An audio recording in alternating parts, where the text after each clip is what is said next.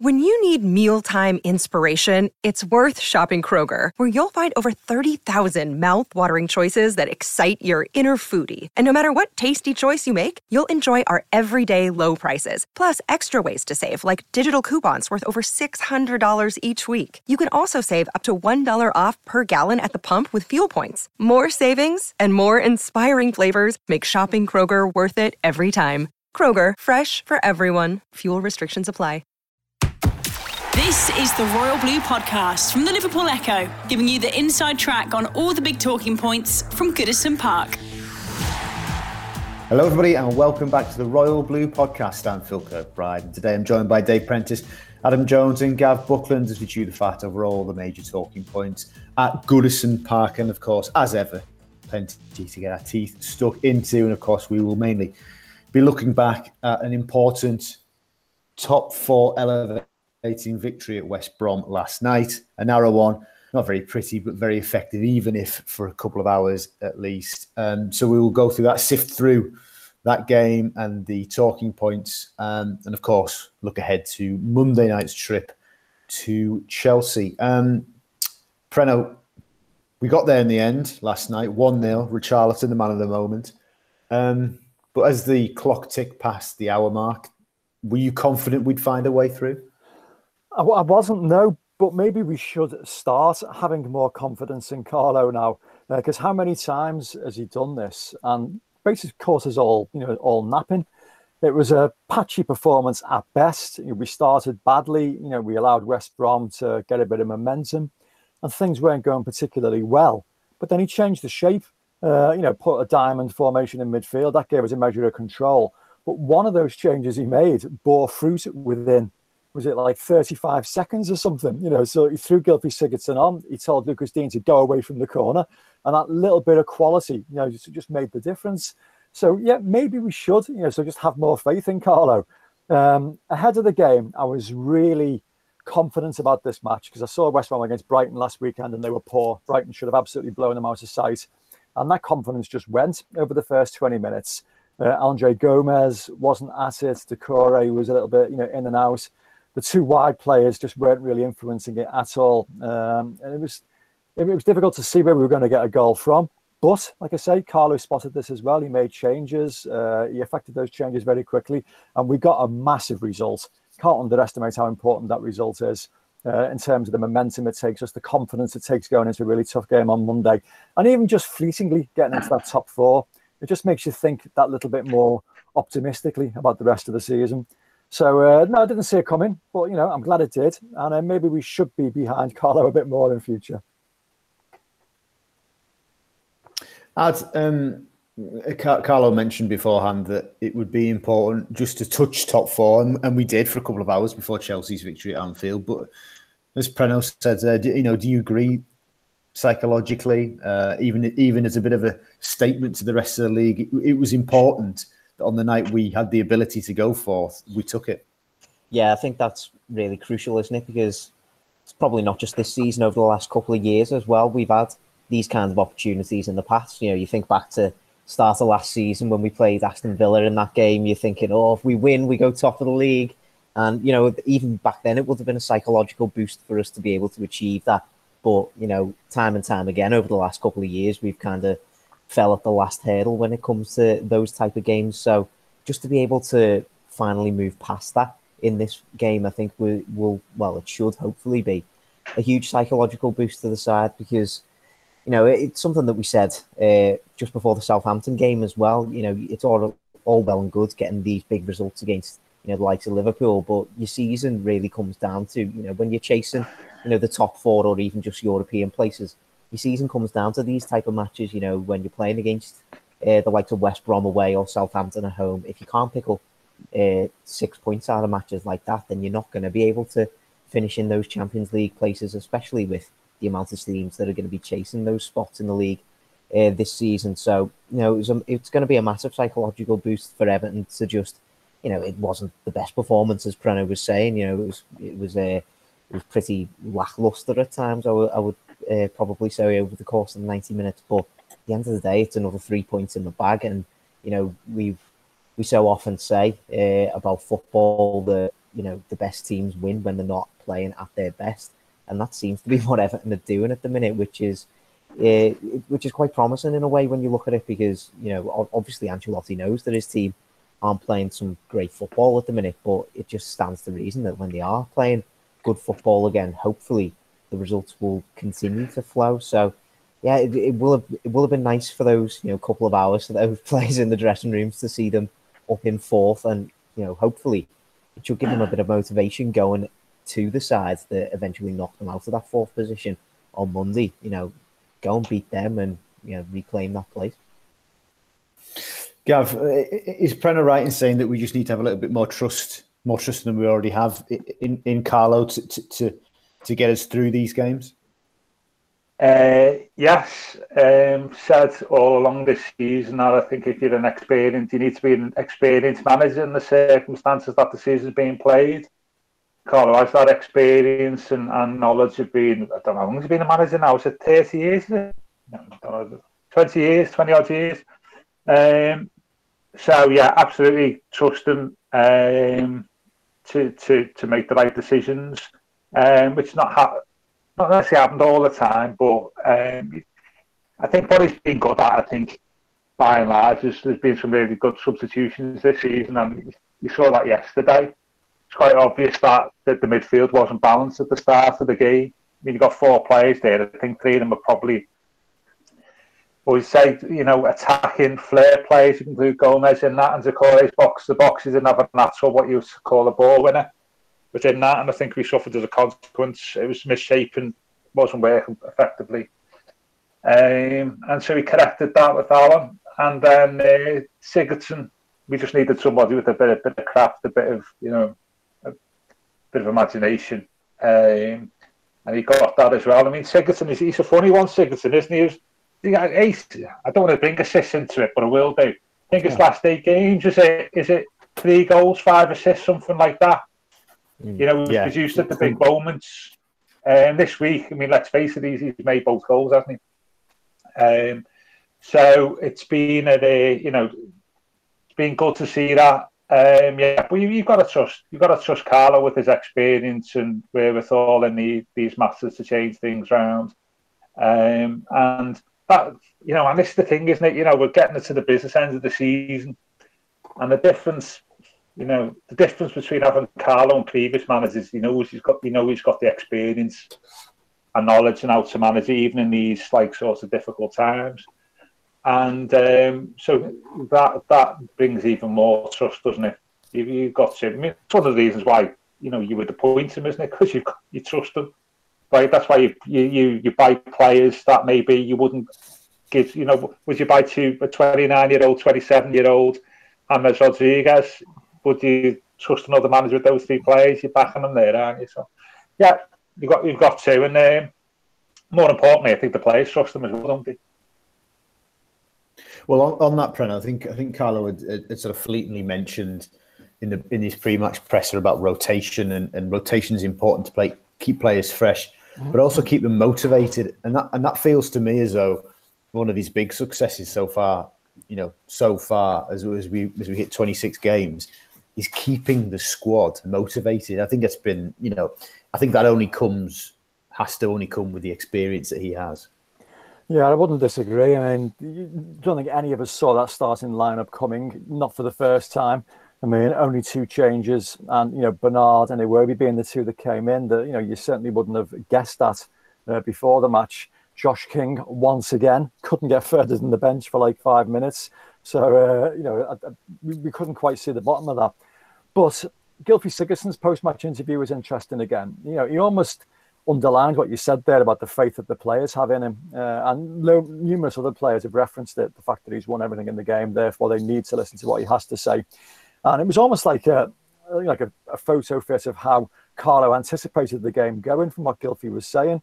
You know, he knew they were going to defend deep, we knew we'd have to be patient, we'd have to wait, probably a set piece might settle it. You know, the manager's saying these things to the players pre-match, and it doesn't sound particularly inspiring. But when that actually plays itself out, and these things do happen, you start to think, well, yeah, he's right, actually. You know, what he's saying does work here. So, you know, when he names his team for Monday night and he throws a curveball in that we're not expecting, and a player starts the game that we're not expecting to start, there's faith in that decision-making process.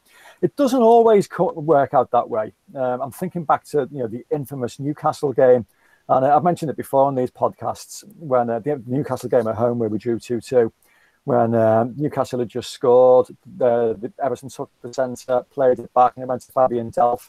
And rather than roll it back to Jordan Pickford to waste 30 seconds, put the ball into touch and the whistle goes, he launched it forward at Calvert-Lewin because the manager exhorted him to do so.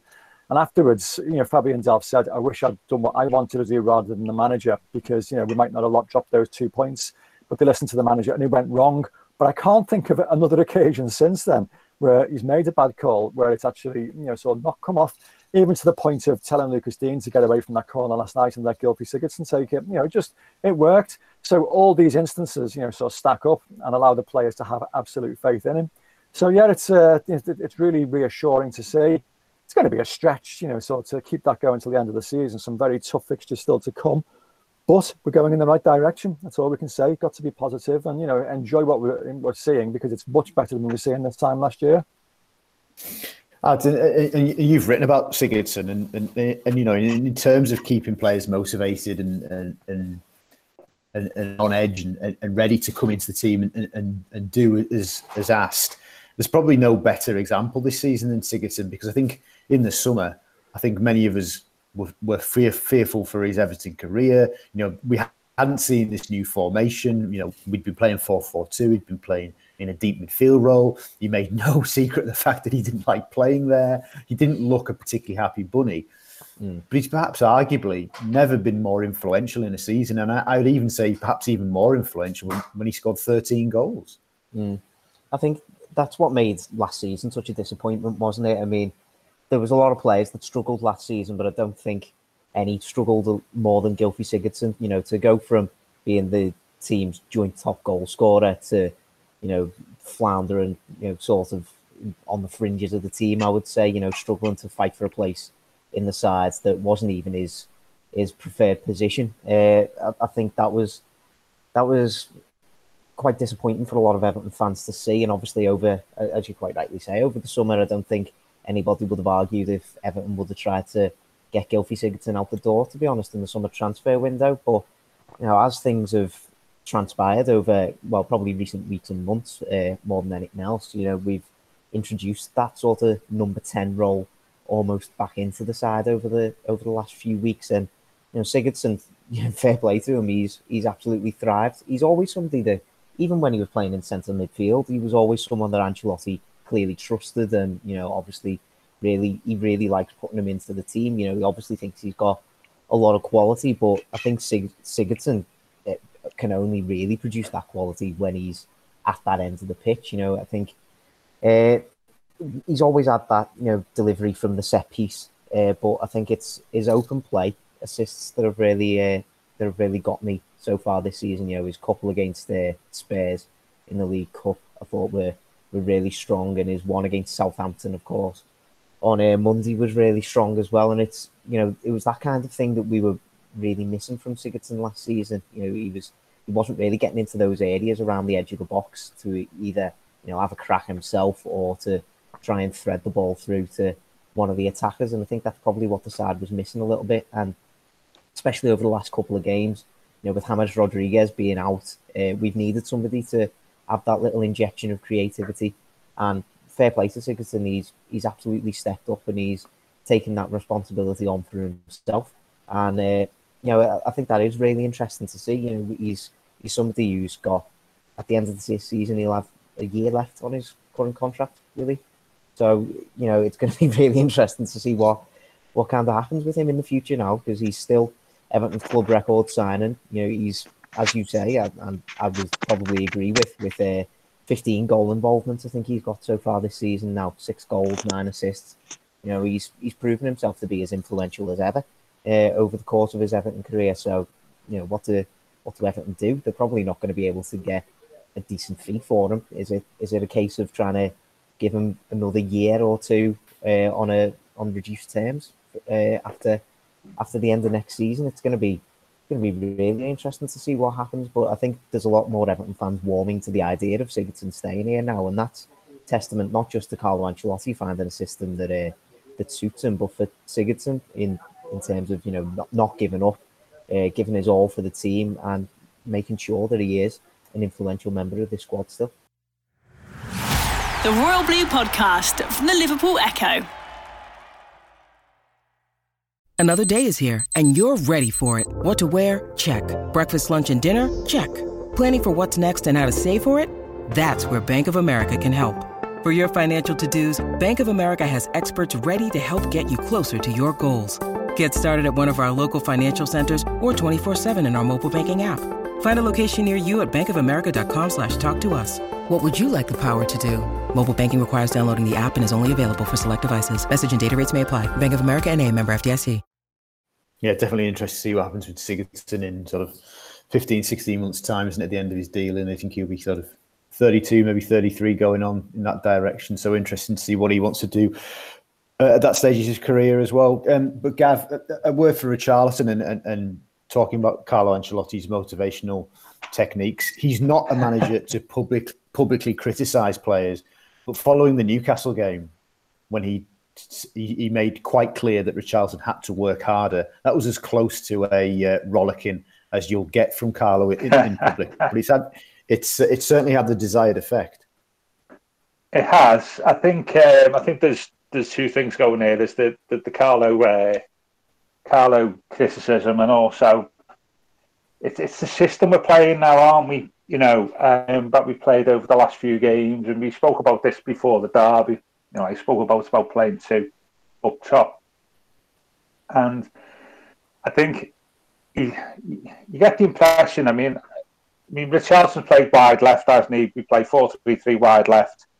I like him there. I like his pace. I like what he brings defensively, and he can still score goals. But he's obviously, I think, he must prefer down the middle a little bit, or just left hand side of just a little bit on the left hand side, and that gets him more involved, more, and gives him a great opportunity to score. I think, and more actively involved in the game. And we've seen that, haven't we, over the last 3 or 4 weeks? He's scored last four Premier League games or something like that. Scored two against Tottenham. And a lot of them are good finishes as well. Not tap-ins, where he showed his quality. So I think it's Carlo's words and changing the system, I think, to suit him. And also what that brings into play, if you play like the Diamond last night, so 4-2-3-1, it also brings Sigurdsson into play then, doesn't it? But you don't get Sigurdsson playing 4-3-3 really effectively. The byproduct of that, though, is, Phil, is that are you getting the best out of Calvert-Lewin by doing that, who probably does prefer playing in a 4-3-3, where you've got width out wide and people can get with the ball in, and, you know, as you say, he's at he's really effective at getting goals in the 6-yard box, which you're likely to do in a 4-3-3. Than 4-4-2. It's almost, yeah, it's a good point, Gav, because I was thinking about this. It's almost like it's been the balance, because I think actually between the pair of them have only ever scored in the same Premier League game, if I remember rightly, once this season, and that was at Palace, and it was Richarlison was a penalty, and it does feel as though the system suits one more than the other, and I think Carl alluded to the fact that when Richarlison plays left wing effectively. He finds it harder to create and get opportunities. And that's Calvert-Lewin. That suits Calvert-Lewin. When Richarlison plays through the middle, that doesn't suit Calvert-Lewin. But we probably get the best out of Gylfi in that system. And it's an interesting one. There's a little bit of... I'm trying to think of... I think, you remember the year Newcastle finished fifth, I think. Denver Barr and Papi Cissé both got like 20 goals each, but neither of them scored in the same game, you know. And there's a little bit of that at the moment. So... it's an interesting one. I personally, if it were me, and I'd play to Richarlison's sense rather than Calvert-Lewin, because I think he's a better player. Simple as.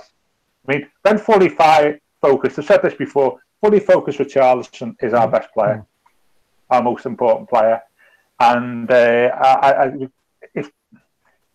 he'd be the one I'd maybe tried to get the most of more and get Calvert-Lewin to fit in with that.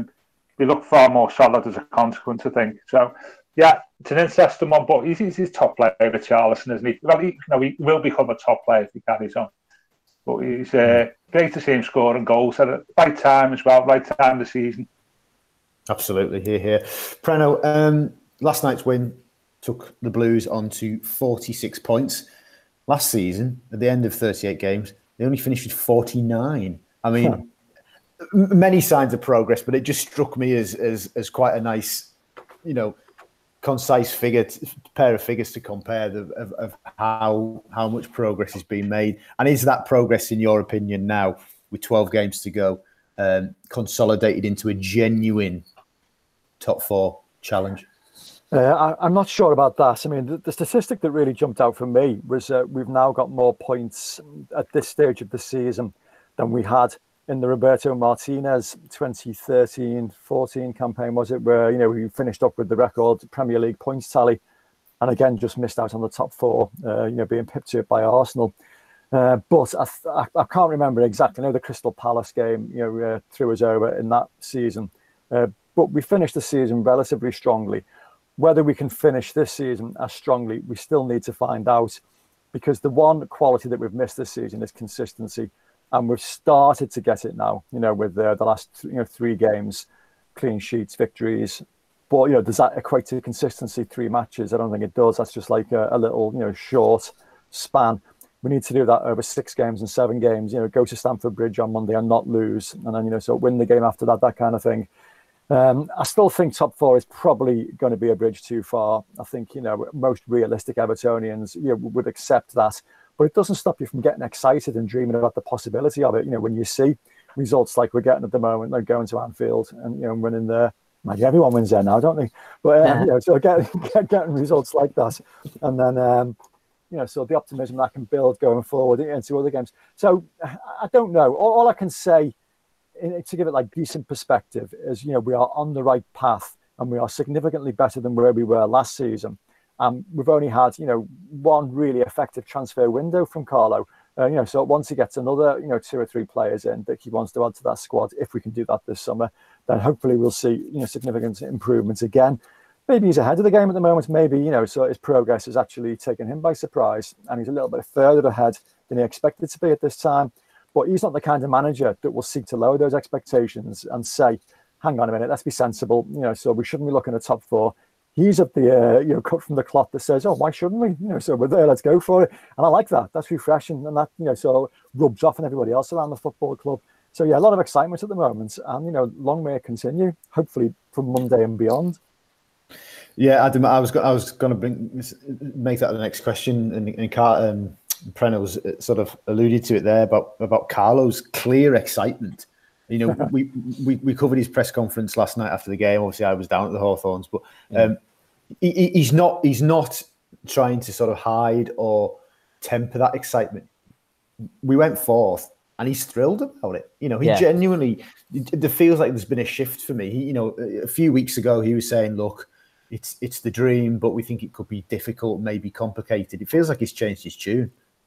Yeah, I feel like the belief is probably seeping through to him as well. I mean, he was just absolutely delighted in part of that press conference. I think the bit of the press conference that got me was when there was a bit of a lull and he was asking what the Chelsea v Liverpool score was.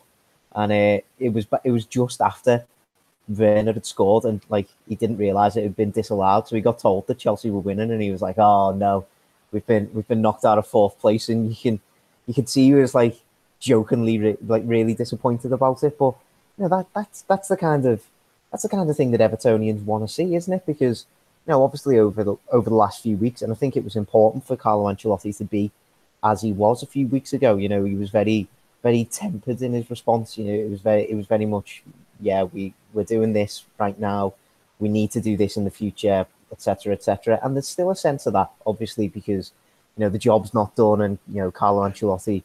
He was very much saying, you know, it's not just the Chelsea game that we've got to focus on. It's 11 games after that. We've got to keep the focus on those, and you know, we can see what happens at the end of it. But I think perhaps Carlo Ancelotti is being a little bit surprised at what his squad can put together. You know, three you know, battling results in a row. Shall we say? I don't think they were necessarily fantastic performances, but you know, they've shown. I think the phrase he used was like high spirit, something like that. You know, it's very, very spirited sort of performances that have got Everton to where they are at the minute. And you know, if they can then build on that with some better quality football and in terms of performances, then you know, I think Carlo Ancelotti thinks there's every right to be excited. So it is really good to see him you know, smiling and happy after these results, because you know, he's over the course of his time at Everton, he's not been one to go over the top in terms of excitement or disappointment throughout a lot of games. So to see him like this, you know, a man with so much experience in the game, you know, it's really promising for Everton fans to see, I'd say. Absolutely, Gav. It was interesting. I was speaking to our mutual friend, Mr. Greg O'Keefe, during the game last night, and we were both going, we're playing terribly. We're going to have to seriously, you know, pull up our socks and seriously improve our performances if we're going to entertain this top four race beyond, you know, anything beyond this." But then we both almost simultaneously came to the realization: how many times have we actually, in inverted commas, played well this season? You know, been comfortable, won a comfortable margin, you know, not had to scrap and fight and show spirit. Yeah. And less than a handful of times I could think off the top of my head. And so you think to yourself, we've gone fourth and haven't really played that well. Yeah, well, I think you could, apart from Manchester City, you could probably say that about most teams, couldn't you, really, in the Premier League this season, which has helped us and it's helped other teams, hasn't it, really? So contractually obliged to say it's, you know, it's not a normal season, and normal rules don't apply. Having said that, I think you're right. I think we have played well, but not necessarily reflected in the scorelines. I mean, we played well at Wolves, didn't we? We played well at Leicester, played well at Tottenham. And these are all away games, aren't they? Yeah, I know what you're saying. Yeah, there's only the Brighton and West Brom games early on. I think we even conceded first, and was against West Brom, was it? Yeah. It's classic. In some respects, it's a classic David Moyes 2004-05 season, isn't it? Really, where you've see it. Yeah, I've said it. Yeah. Well, you know what? This may actually not be typical, but I'm actually reasonably positive and nice about top four, and I see it's definitely been in the mix. When you see the other teams around us and you think, well, why not? And I think Leicester probably look a little bit vulnerable at the moment, don't they, because they've got a shed load of injuries. But going back to, yeah, we are. I mean, if you don't concede, it does not give you the chance. And defensively, we've looked okay. I thought we were a bit shaky on occasions last night, but we've not conceded for 3 games, have we? That doesn't half help, that, doesn't it? Yeah. You know, you start off and you're not going. Go on, sorry, Gav. Go on. No, so if you start off thinking, but probably not going to concede more than 1 goal at the moment, with Godfrey playing in the middle of the back, then gives you the chance, then, doesn't it? It's an interesting point, that actually, Preno, and you know, look, it's a. A positive headache, as we say in this game, for Carlo. But what's he do when Mina comes back? Because Godfrey is, and has been for a long time, undroppable. Yeah. But then Mina has actually had a very good season. Godfrey can play left back. It's difficult. It seems like it's a balance to me, and it's not something you want to upset because, as Gav says, defending very, very well at the moment, and we're at the business end. And if you don't concede, you're always in with that shout. It is, I mean, and I like to see the back four as to being like the one constant in a team. If you get a back four that, you know, are comfortable playing together, well, don't change it, don't mix it up, because that's, you know, the area of the team that benefits from knowing each other's game inside out, especially when you're, you know, defending zonally and all this kind of stuff that we do at set pieces. Ben Godfrey is undroppable. You know, he's got to play regardless of where that is. And I'm reasonably comfortable with him moving back across to full back, you know, so roll right back. To allow Mina to come back in. Holgate's not done a great deal wrong, but, you know, there are just like 1 or 2 moments. He was involved in that early, you know, sort of penalty shot, wasn't he? You think, well, you know, sort of maybe. But no, he's done well. He offers more to us defensively than maybe Seamus does, but there were occasions last night when you thought, oh, if Seamus had been in that team, you'd have had the opportunity to bomb on there and give us like that bit more penetration. The bottom line is that he's got options, which is good, and we'll need them because, you know, the games are coming thick and fast, as we've said, and you've got to try and mix that up a little bit. And bear in mind that we've won these last couple of games without James Rodriguez, you know, so without Tom Davies, who's been playing really well over the last few games. So, you know, it's like two significant members of the team he's been able to take out and, you know, allow to overcome little knocks. Obviously, Yerry Mina is more than just a little knock. But I'll add Michael Keane into that undroppable as well, by the way. I think he's got an excellent season so far. And so Michael Keane and Ben Godfrey, wherever they play, well, obviously Michael Keane can only play in one position, but, you know, Ben Godfrey, wherever he plays, those two have to be in. And I'm reasonably comfortable, you know, with the others, like, you know, sort of mixing around a little bit, as it seems like Carlo is. He's quite good with mixing the squad up and rotating it a little bit. And, I mean, last night, only 8 players on the bench, is that right? Rather than 9. And 2 goalkeepers. Yeah, 2 goalkeepers, none of whom were Robin Olsen, and a lot of kids as well. It's, you know, he's mixing it up a lot at the moment, and it seems to be working. So, you know, if it ain't broke, don't fix it. Just keep doing what he's doing. The Royal Blue Podcast from the Liverpool Echo. Adi, Carlo was asked an interesting question by Don King of the Mail last night about, you know, did Carlo think that our rivals really considered as a rival, and did he think that other teams would look at us and question our staying power? I mean, but, you know, I think people perhaps from outside the club don't realise that, unfortunately, in recent history, you know, with 12 games to go, having gone 4th and still in the FA Cup, we haven't really experienced being at the business end of a season with plenty to play for. So the optimism internally is understandable, but do you think there is some scepticism from outside the club about Everton being genuinely in the mix for top 4? I think there probably is, and I think it's probably down to the issue that we were discussing before, which is consistency. But, you know, I think it's an issue that a lot of teams have struggled with over the course of this season, obviously. But, you know, we had Everton going top of the league going into the first international break, wasn't it? And then we had that obviously pretty poor, like, October, sort of November period, which saw them sort of drop back down again. And I think that's probably still sticking in the minds of many sort of pundits who are looking at the league in a wider context.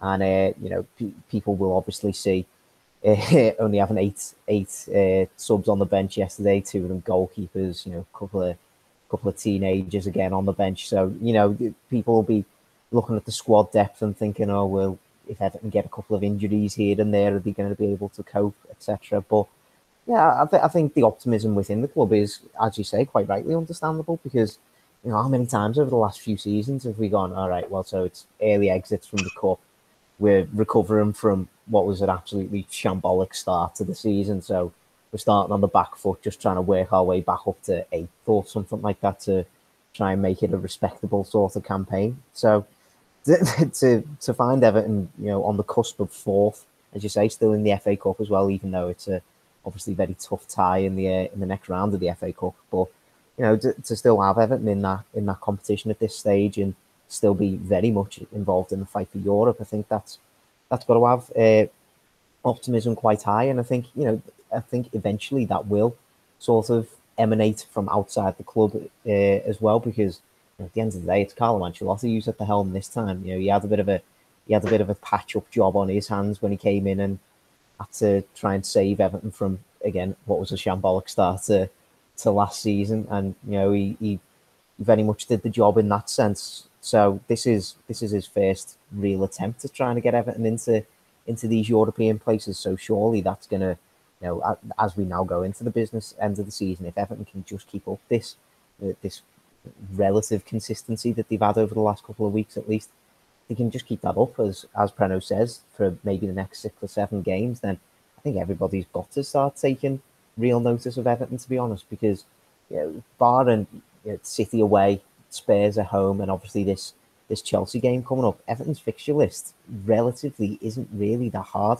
compared to some of the other teams who are up there and challenging. So, you know, with Leicester having a couple of really big injuries on their hands as well, could they be the ones who are maybe going to be looking over their shoulders? So, you know, if Everton can just keep up this consistency, then there's every chance that they could mount a real fight in these latter stages. Okay, and Gav, we'll move on to Chelsea. Adam mentioned it there, Monday night. If I'm not mistaken, they're unbeaten under Thomas Tuchel, aren't they?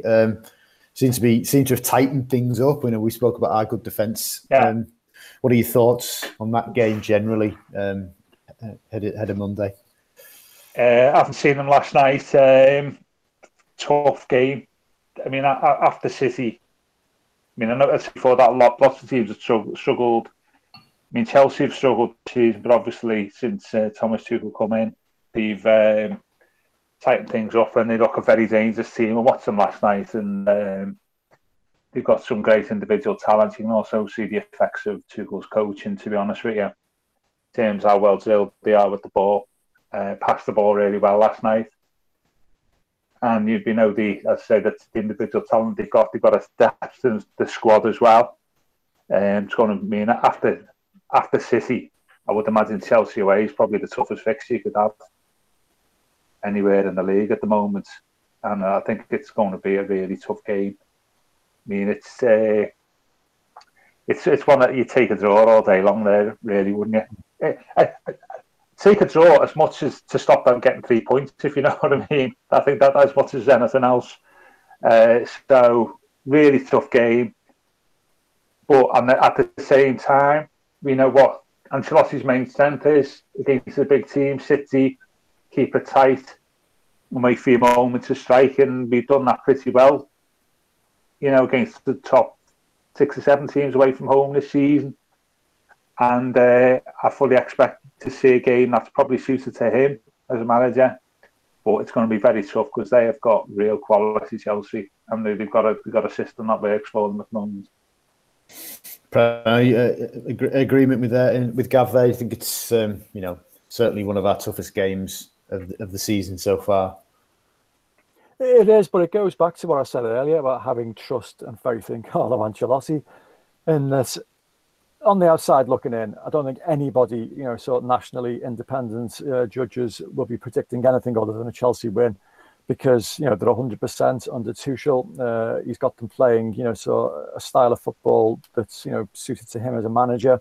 And as Gavin says, they've got some real, you know, sort of top talent in there that can create something out of nothing, as they did last night at Anfield. But you just think that this is a kind of game that, you know, Carlo can produce another of those tactical masterclasses out, you know, where he will set his team up in a disciplined fashion to defend very deep and deny space and prevent Chelsea doing what they do well, and then maybe rely, you know, on a set piece, you know, from Sigurdsson or from James Rodriguez, should he be fit, you know, to actually create something. So it's not beyond the realms of possibility that we can go there and get something. I mean, people aren't anticipating this, and maybe I'm not myself, but in the light of last night and in the light of, you know, sort of recent results, you know, where I've been preaching trust Carlo, I'm beginning to try and convince myself that maybe we should do for this one as well. And we have been to Stamford Bridge in recent years. Was it a couple of years ago when Yerry Mina made his debut and, you know, drew 0-0 and looked fairly comfortable. I know this is like, you know, two very different teams now, but it's not an arena as such that should hold any fears, certainly given the fact that it's empty. And, you know, and everybody's away form is so different this year. And look at the statistic now. Everton have now got the best away record. Gavin here very kindly supplied me with these stats before the West Brom game, that, you know, our away record now is the best at this stage of the season than it has ever been. Better even than 84-85, better than 69-70, better than this curious anomaly of a season in 1908-09, when bizarrely, you know, so we made a great start. We actually finished second that year. And then I think 1930-31 was the other one in the, you know, a second division season, which, you know, came quite close. So it underlines this season as a curious one. It's odd, you know, so a lot of teams are doing really well away from home. But why shouldn't that continue? If that's been the case at the moment this season, you know, so why can't we go there, keep things tight and frustrate them? It's going to be tough, of course it is, but it's not beyond the realms of possibility. It's not like, you know, going to face Manchester City right now, the way that they're playing, you know, and you really wouldn't fear from anybody's chances, to be honest. So, yeah, it's a possibility. You know, I understand why it's going to be very, very tough, but, you know, don't be totally down on the idea of Everton going there and getting a result. If it is a draw, as Gavin suggested, that would be an absolutely godsend of a result. Anything better, and we're going to win the league. Okay, then, Ad, we'll start with you on this pod. What's your prediction for Monday night, where you will be in position at Stamford Bridge? Yeah, looking forward to a little trip to Stamford Bridge. Given Chelsea's form, and as Gav rightly says, you know, I don't think at the minute there's many tougher, apart from Man City, there's not many tougher places to be going in the Premier League at the minute. Still yet to lose under Thomas Tuchel. They've got a lot of pace in attack, which is what particularly concerns me. Even though we do play, you know, quite a deep defensive line, I still think they're going to be able to exploit some gaps there. I'm going to go with a 1-1 draw, and I think that'll be a pretty nice result for Everton, if I'm honest. Absolutely. Gav, well, how do you think it's going to go? I was going to say 1-1. Okay. You know what? I think I'm going to go for a fantastic Carlo Ancelotti classic Serie A, going away to a big team and getting a goalless draw. That serves a purpose. So I'm going to go with the classic Italian away scoreline in club football of 0-0 and a terribly tight, freezing Stamford Bridge, just to make it feel better about going down there. Yeah, thanks. The beautiful game in many guises. Preno, I actually agree with Gavin. I think that would be. I think that's eminently possible. You know, Chelsea have got a lot of pace, but we defend deep, and we defend deep very comfortably. How do you see it going? I was going to replicate Gavin's start and go for 0-0, but I won't. I'll be different. And just to make Adam feel even better, Stamford Bridge is one of my favourite away trips because of all those little coffee shops and all those pubs and all those places to visit, you know, around the ground. And they're all closed, aren't they? None of which I can go to. Yeah. Oh, never mind. It'll still be a good trip anyway. You'll enjoy it. Because I think that it will be a Carlo tactical masterclass who will absolutely suffocate the game. And I love that piece that you did earlier, Adam, about why we're doing so well away from home. And Carlo saying that it's because we were scared, I think was the phrase he used, and worried about our away performances. So we focus even more, and we focus even more intently defensively and produce better disciplined defensive performances. So you're going to be scared about going to Stamford Bridge. You're going to be concerned. So you're going to focus even more. And I think that will be sufficient to grind up that clean sheet. And then very similar to the opening day at Tottenham, where we get a free kick on the left with about half an hour to go. And Gylfi or Lucas Digne, one or the other, bends the ball in, and Calvert-Lewin gets on the end of it, and we win 1-0. Wow. Wow. And the rest of the country sits up and takes notice then. I do like the idea of Carlo sort of maintaining that level of fear, maybe by casually WhatsApping Timo Werner's highlights to like Ben Godfrey or something, you know. But, yeah. Okay, good stuff. Well, you know, I think we're taking any of those results, but particularly Preno's prediction of a 1-0 victory. So we shall see. Adam is going down to Stamford Bridge Monday. I'm covering the game also back at base. So we've got you covered on Monday and, of course, across the weekend as well. So thank you very much for listening, chaps. Thank you very much for your company. You've been listening to the Royal Blue Podcast. You've been listening to the Royal Blue Podcast from the Liverpool Echo.